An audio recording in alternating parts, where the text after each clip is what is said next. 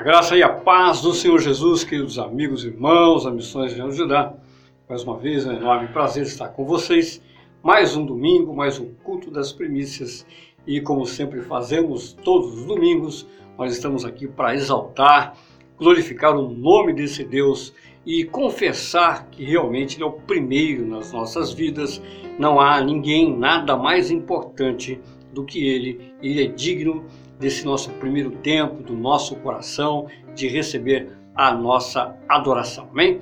Hoje eu quero tratar com vocês do Salmo 112, se você puder. Eu quero que você abra sua Bíblia no Salmo 112, um dos meus salmos preferidos. E é, o Salmo 112 é mais um salmo que fala a respeito dos bem-aventurados. Né? Então vamos lá, Salmo 112 diz assim a palavra do Senhor: Aleluia! Bem-aventurado o homem que teme ao Senhor e se compraz nos seus mandamentos. A sua descendência será poderosa na terra, será abençoada a geração dos justos. Na sua casa há prosperidade e riqueza, e a sua justiça permanece para sempre. Ao justo nasce luz nas trevas, ele é benigno, misericordioso e justo. Ditoso o homem que se compadece e empresta, ele defenderá sua causa em juízo, não será jamais abalado, será tido em memória eterna. Não se atemoriza de más notícias, o seu coração é firme, confiante no Senhor. O seu coração bem firmado não teme, até ver cumprido nos seus adversários o seu desejo. Distribui, dá aos pobres, a sua justiça permanece para sempre, e o seu poder se exaltará em glória. O perverso vê isso e se enraivece, range os dentes e se consome, o desejo dos perversos perecerá. Bem, vamos fazer mais uma breve oração? Senhor amado, santo e todo-poderoso Deus, mais uma vez, como igreja, nós nos alegramos, meu Deus amado, nesse tempo, em confessar que o Senhor é soberano, que o Senhor é o Criador e o proprietário de todas as coisas, tem direito sobre a massa. E pedimos, meu Deus, que a obra do Teu Espírito Santo nos molde, que a obra do Teu Espírito Santo nos fortaleça, que a obra da Tua palavra viva em nós, pelo agir do Teu Espírito Santo, faça de cada um de nós eh, caminhar exatamente como justos nessa terra, para glorificar e exaltar o Teu nome, pelo fruto que a palavra opera em em nossas vidas para a glória e louvor, Pai. No teu santo nome te pedimos e te agradecemos em nome de Jesus. Queridos, vamos primeiro entender aqui o contexto, né, para que é, a gente possa então ter aquele equilíbrio de entender um salmo como esse, um salmo, porque é, como se você leu a introdução aí do culto, eu falei a respeito da lei da graça, que a, o que existe mais em comum entre a lei e a graça é a obediência, a inegociável obediência. Isso é um problema para muitos cristãos. Né? Não é que eles não saibam que devam obedecer, mas muita gente se diz assim: não, eu creio em Deus, mas Deus não pode ser assim do jeito que vocês falam, porque todo mundo é filho de Deus, é aquela coisa toda, mas a, a Bíblia é a revelação do caráter de Deus, a Bíblia é a revelação da vontade de Deus. Não teria sentido para ninguém, para ninguém, não é para os crentes, né? não é para os evangélicos, não é para os católicos, não é para os. Não teria sentido para nenhum tipo de religião imaginar que Deus que criou todas as coisas não colocasse, não expusesse aquilo que é a vontade dele para sua criação. Se ele é o meu criador, se ele é o seu criador, com certeza ele falou e ele declarou a vontade dele, porque o mundo é dele. Ele criou todas as coisas e declarou um caminho, uma vontade para que eu andasse nesse caminho é, é, seria ignorância da minha parte querer moldar agora o Criador. Se Ele é Deus, eu não posso moldar Deus à minha vontade, ao meu critério. Ele determinou uma vontade. Ele declarou através da palavra dele como as coisas devem seguir. Por isso nós temos, pela graça e misericórdia de Deus, a Bíblia. E a Bíblia então fala aqui no, Salmo 112 a respeito do justo. E quem é o justo? Quem é o justo do Antigo Testamento e quem é o justo do Novo Testamento? Vamos lá. O salmista, ele está expondo aqui uma posição da época da lei, sem a menor dúvida, não podemos aqui querer mascarar e entender que ele está falando aqui da época da graça. Não. O salmista está se baseando em vários mandamentos da lei de Moisés para falar a respeito do justo. Nós pegamos essa mesma aplicação e quando nós olhamos para a graça de Deus, quando nós olhamos para a obra do Senhor Jesus Cristo, nós encontramos elementos que são eternos, eternos. Tanto que, se você prestou atenção na leitura, aqui fala que a memória do justo ela é eterna, ele será lembrado eternamente. Por quê? Porque ele vai viver, o justo vai viver eternamente na presença de Deus. As suas obras o acompanharão. Então, tanto o justo do Antigo Testamento como o justo do Novo Testamento, todos eles, sem exceção, mesmo estando debaixo da lei, a pessoa que ela queria andar pelo caminho da justiça, ela queria por uma única razão: fé na palavra de Deus. Por isso, o justo, ele é justificado pela fé, tanto no Antigo Testamento como no Novo Testamento. Por exemplo, Davi, ele não foi, Salmo não é de Davi, tá? mas Davi não foi justificado porque ele era o, foi um, grande rei. Não, não, não, porque ele, ele foi um grande rei e cometeu diversos pecados. Mas ele, é, durante toda a sua jornada, durante toda a sua caminhada, Davi sempre revelou fé em Deus, fé na graça e na misericórdia de Deus, que era poderoso para perdoar os pecados dele. Assim é o justo, ok? E o justo do Novo Testamento é a mesma coisa. Nós, nós temos a nós queremos andar no caminho da obediência, sabendo que hora e outra nós vamos pisar no tomate. Hora e outra nós vamos cometer um erro. Só que nós confiamos na misericórdia de Deus, na graça de Deus em Cristo Jesus. Isso faz de mim tão justo como o salmista, tão justo como Davi, como Moisés, como Abraão, tão justo como João, Pedro, Paulo, qualquer um deles, por quê? Porque a minha confiança não está na minha justiça, mas na justiça que provém do próprio Deus, da graça e misericórdia, por olhar para cada um de nós e ver que nós estamos andando pela fé, apenas pela fé na obra de Jesus Cristo. Bom, agora que a gente entendeu um pouquinho do contexto, vamos ler aqui e repassar os versículos para a gente entender agora elementos muito importantes para serem aplicados nos dias de hoje. Né? Já começa aqui, ó. Aleluia, ou louvado seja Deus. Bem-aventurado o homem que teme ao Senhor e se compraz nos seus mandamentos. Primeiro versículo pode dizer que já diz quase tudo a respeito do Salmo 112, que ele fala a mesma coisa que fala o Salmo número 1, que eu tratei há, há alguns domingos atrás, que é a mesma coisa que o Senhor Jesus fala no Sermão do Monte. Bem-aventurado, bem-sucedido, pessoa que vai alcançar os objetivos de Deus na sua vida são aquelas pessoas que têm prazer no mandamento de Deus. Tem prazer na palavra de Deus.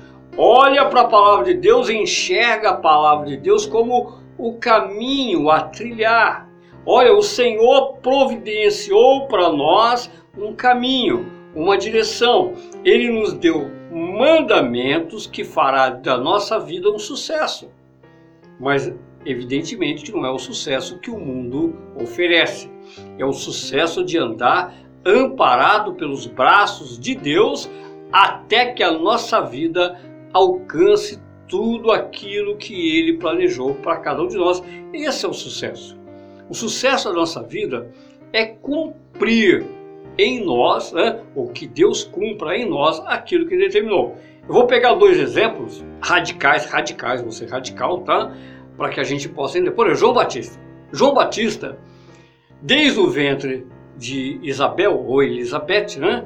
Elizabeth é, é o, nome mais correto, desde que ele era estava no ventre da mãe dele, ele já havia se, sido separado para Deus, por Deus, para ser profeta e o precursor do Senhor Jesus. Qual era o trabalho de João Batista? Era preparar o caminho do Senhor e quando o Senhor começasse então a ministrar, o Senhor Jesus começasse a ministrar ali em Israel, ele ia se apagar, ele ia sumir e ele morreu né, até decapitado por Herodes, o tetrarca. Ok, então ele, ele foi mal sucedido, porque o ministério dele, segundo a visão do mundo, né?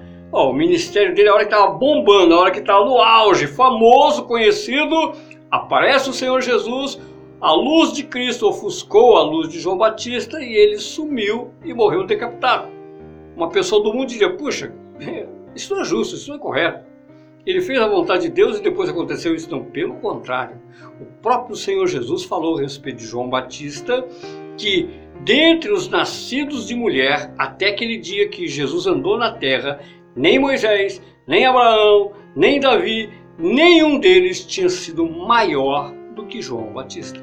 Ele foi o grande homem do Antigo Testamento. João Batista foi o grande homem do Antigo Testamento, cumpriu o papel dele, preparou o caminho do Senhor e cedo, com aproximadamente 30 anos de idade, já foi justificado por Deus e recolhido para casa para viver com o Senhor eternamente. Então ele foi um grande sucesso. João Batista foi um grande sucesso. Mas nós podemos pegar, por exemplo, agora o apóstolo João.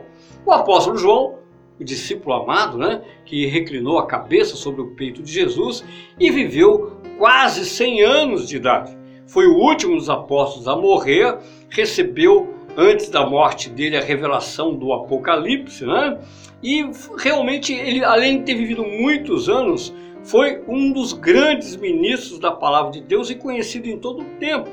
E o Senhor preservou a vida dele até que ele tivesse a revelação do Apocalipse para todas as igrejas. Então foi um ministério de enorme sucesso, talvez de todos os apóstolos, com exceção do apóstolo Paulo, que é. Uh, o apóstolo Paulo não fazia parte dos doze, né? mas o trabalho do apóstolo Paulo em direção aos gentios foi é, tremendo, né, aquilo que Paulo fez. Mas dos doze, tirando Judas, evidentemente, que era o traidor, foi o apóstolo de maior sucesso, foi João. Mais do que Pedro. Chegou ao ponto de ter a grande revelação do Cristo glorificado. Olha que maravilha, né? E essa revelação chegou até nós. Agora, ele, é, no, no que ele foi maior que os outros? teoricamente, a impressão que dá que realmente, puxa, João, olha só o que aconteceu, mas biblicamente não. Ele cumpriu aquilo que Deus deu para ele cumprir. Não existe diferença se a sua vida está seguindo no caminho daquilo que Deus determinou, você é tão grande quanto Moisés, João, João Batista, Pedro, Paulo, qualquer um. Porque na verdade, quem realiza, quem efetua a obra nas nossas vidas é o próprio Deus. Qual é o meu papel? Ter fé em Deus e deixar que Ele faça.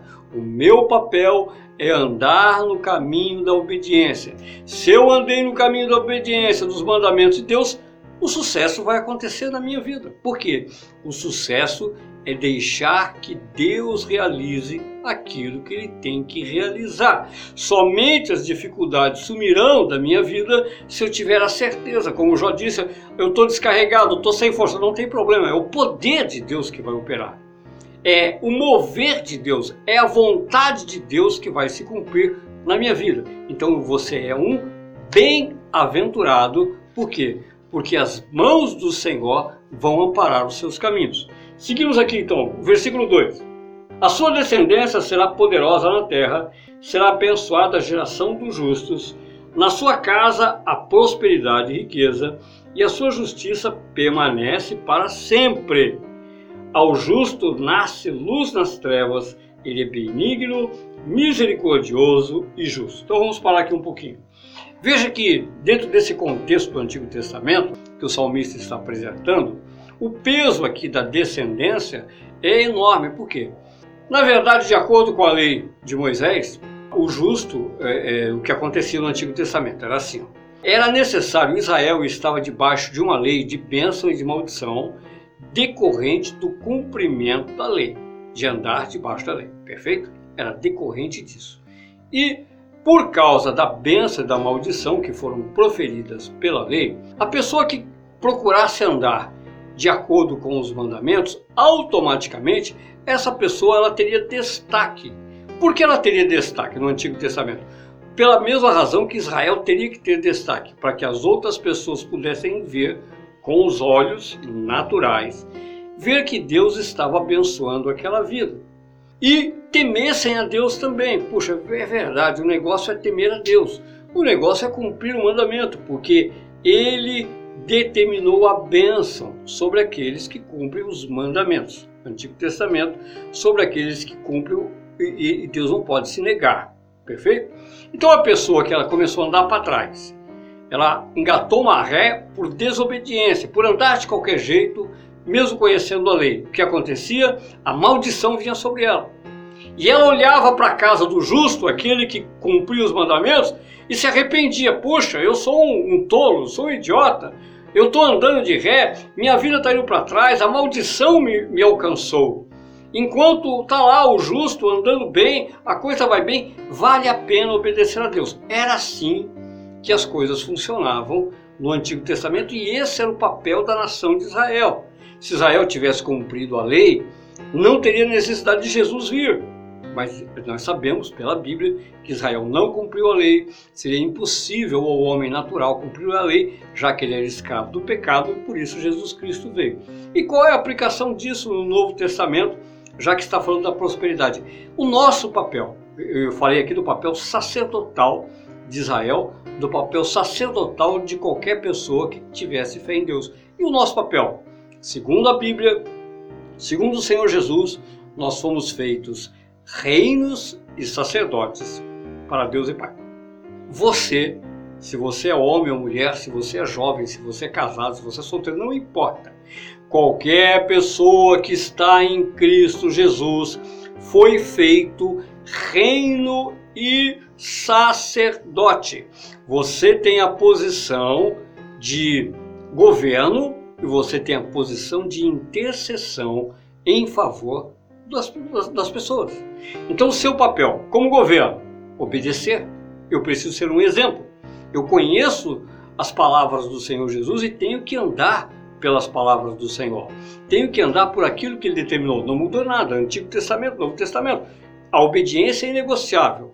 E eu sou sacerdote, eu não sou levita. Eu não sou aquele sacerdote dos tempos de Arão. Eu sou sacerdote dos tempos de Cristo. Ele é o meu sumo sacerdote e sou eu agora que tenho que viver uh, em intercessão, que viver como exemplo para que as pessoas olhem para mim como sacerdote e entendam que realmente vale a pena abrir a dispensa dos céus, como diz Paulo lá em Efésios capítulo 1, versículo 3, todas as bênçãos estão reservadas em Cristo Jesus nas regiões celestiais. O que eu tenho que fazer como sacerdote? abrir a dispensa do Senhor, abrir a dispensa do céu sobre a minha vida e a minha família. É claro que no Novo Testamento, é, e vou fazer essa colocação aqui para você entender, isso é muito importante. No Antigo Testamento, é uma das ah, referências de que a pessoa era justa é porque a vida material, não estou dizendo que todos os ricos eram justos, não, não é. Isso não acontecia no Antigo Testamento como acontece no Novo Testamento.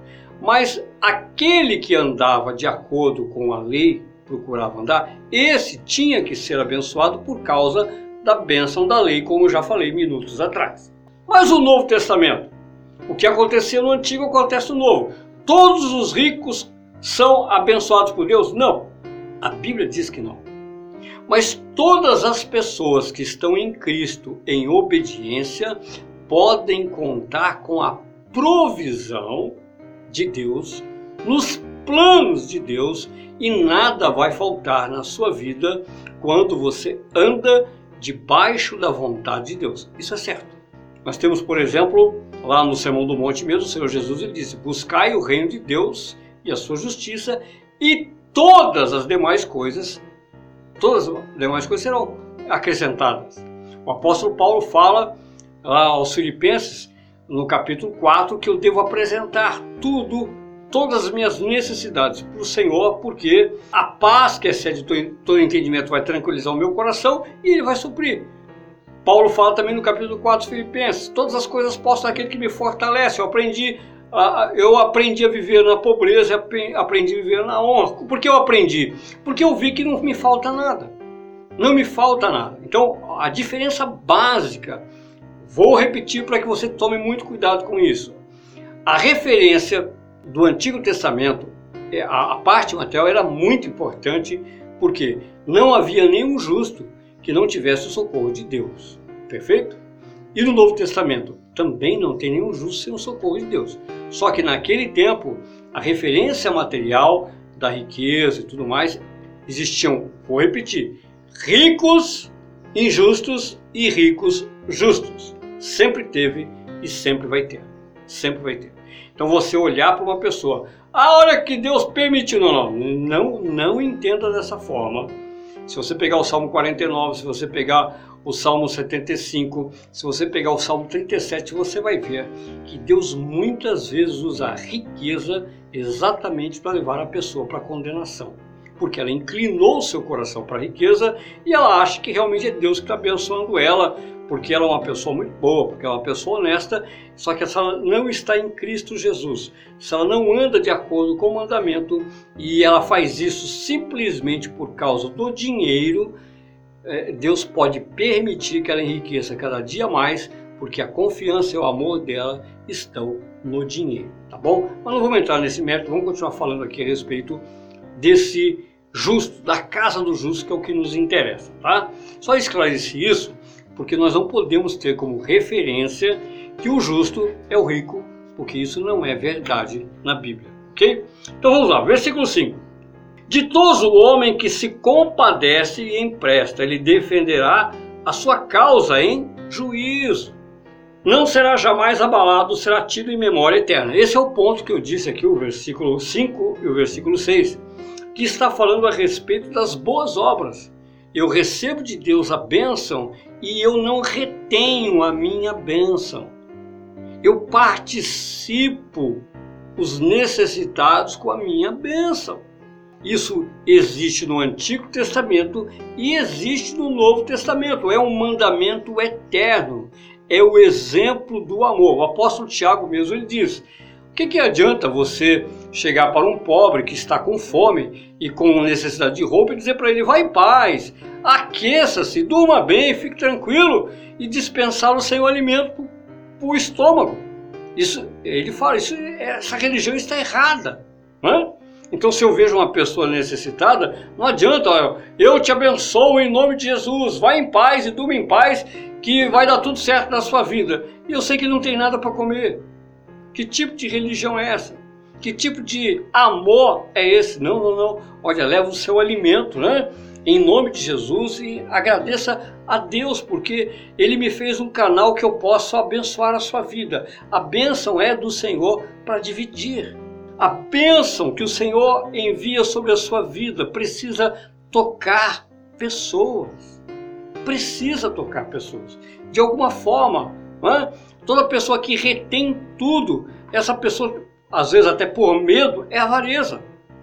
Queridos, essa foi uma dura lição que eu demorei alguns anos para aprender, uns três anos de evangelho para aprender, né? Mas essa é, é, é, é uma lição que eu tenho que aprender com Cristo Jesus. A bênção que me toca, toca pessoas. De alguma forma precisa tocar alguém. Não se esqueça desse princípio. Em Cristo Jesus, Ninguém é tão rico que não precise de nada e nem é tão pobre que não possa ajudar com alguma coisa. Pode ter certeza disso.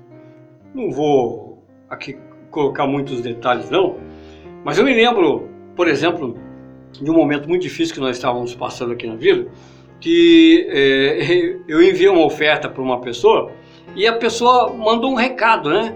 Poxa, mas peraí, ele não está lá, porque a gente está com a igreja do João Paulo II no começo, um salãozinho muito feinho, né? E a pessoa mandou recado, mas espera aí, por que que tá mandando para nós? Ele tá lá naquele, lá no João Paulo II, não, papai, é melhor ficar para ele. Não, não, não, não.